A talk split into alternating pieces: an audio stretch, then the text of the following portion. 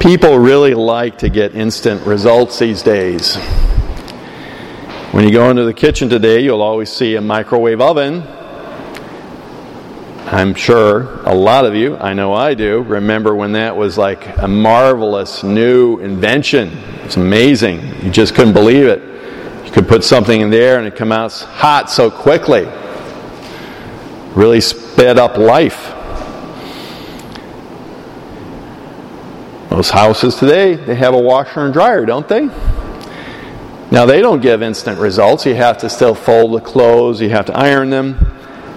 But back in the olden days, our great grandparents, they would spend days doing the laundry. You know, that scrubbing board was anything but fast. And communications, we know how fast those goes these days, right? Fax machines seemed like a great thing way back when. Only doctors' offices use them now. Nobody else does because there are a lot faster ways of doing things. Those are museum pieces now. And the flip phone. My dad still has a flip phone, but most people have a smartphone now. We can't be away from our instant communication. We want everything really fast. We want to see results. In today's gospel, Jesus talks about results, but in a different way, a very interesting way. He talks about the kingdom of God in terms of small things, really small things that grow. The seed planted in the field, the mustard seed in the field, comes a huge bush. The yeast that leavens the dough comes that large loaf small things in nature, small but steady and powerful. Powerful. The kingdom of God is not about technological progress, it's not about human power, it's about God's power. It's like the farmer in the parable, it's cooperation with a power that we really don't understand. And that's grace. That's grace. The Catholic Catechism has a beautiful definition of grace. It says, Our justification comes from the grace of God. Grace is favor, the free and undeserved help that God gives us to respond to His call to become children of God. Listen to that. Pay attention free, undeserved help. Help. It's not us on our own. Grace is the very life and power of God in our souls. Jesus talks about the mustard seed. Tiny, tiny seed. Barely see it. Grows into a large plant. The tiny seed growing into a mighty tree, like the acorn. That's a good image too. The small seed, massive tree. Why are baptisms such joyful events? Because that's when a seed is planted. The seed of grace is planted into that child's soul. It's a seed that has its intrinsic power, but it requires cultivation like, like seeds in nature. If you plant a seed and then pour ammonia on it, you know what you're going to get. Nothing. Water, fertilizing, weeding, cultivation helps the seed to grow. You've got to work at it. You've got to cooperate with the power that's in the seed. And it's the same with the seed of grace. A child is taught to pray. He's brought to church on Sunday who's given real love and guidance, direction, the seed will grow. Because it's got that power in it. It will grow.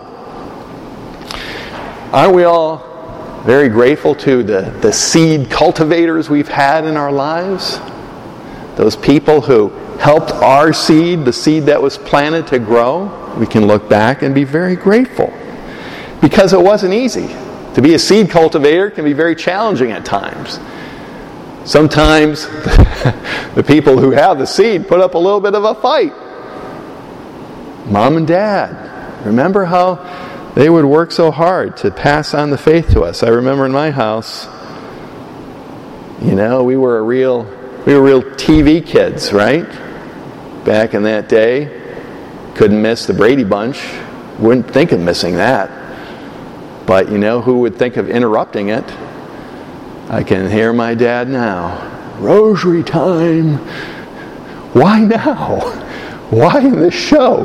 Can we wait till the commercials? No, okay.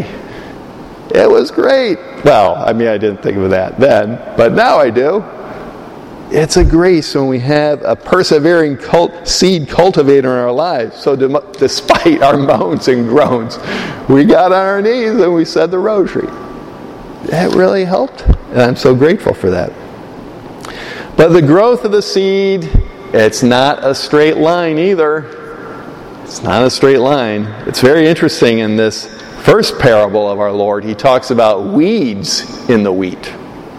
Weeds. Those aren't good, right? And when he explains the parable to his disciples, talks about different kinds of people. Some people are wheat, some are weeds. There's another way of looking at it as well. I think our hearts are kind of like that too. We've got some wheat and we've got some weeds.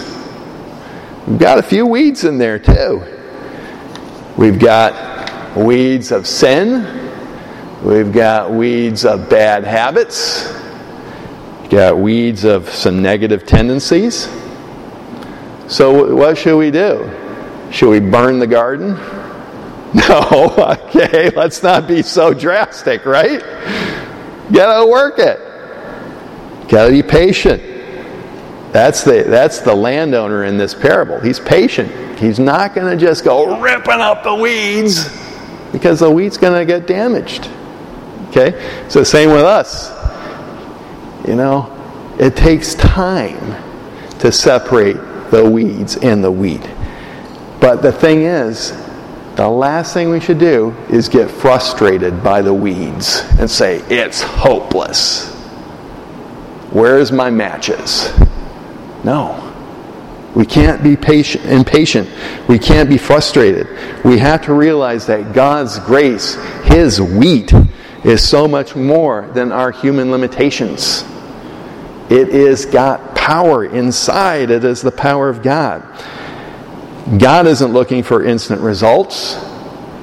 But if we trust in Him, if we cooperate with His grace, that seed will grow and it will produce abundant fruit in His time.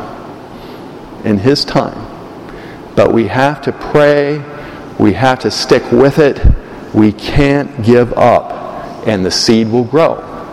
So let's ask our Lord to allow us Help us to be patient, to be persevering, very persevering with His action of grace in our hearts.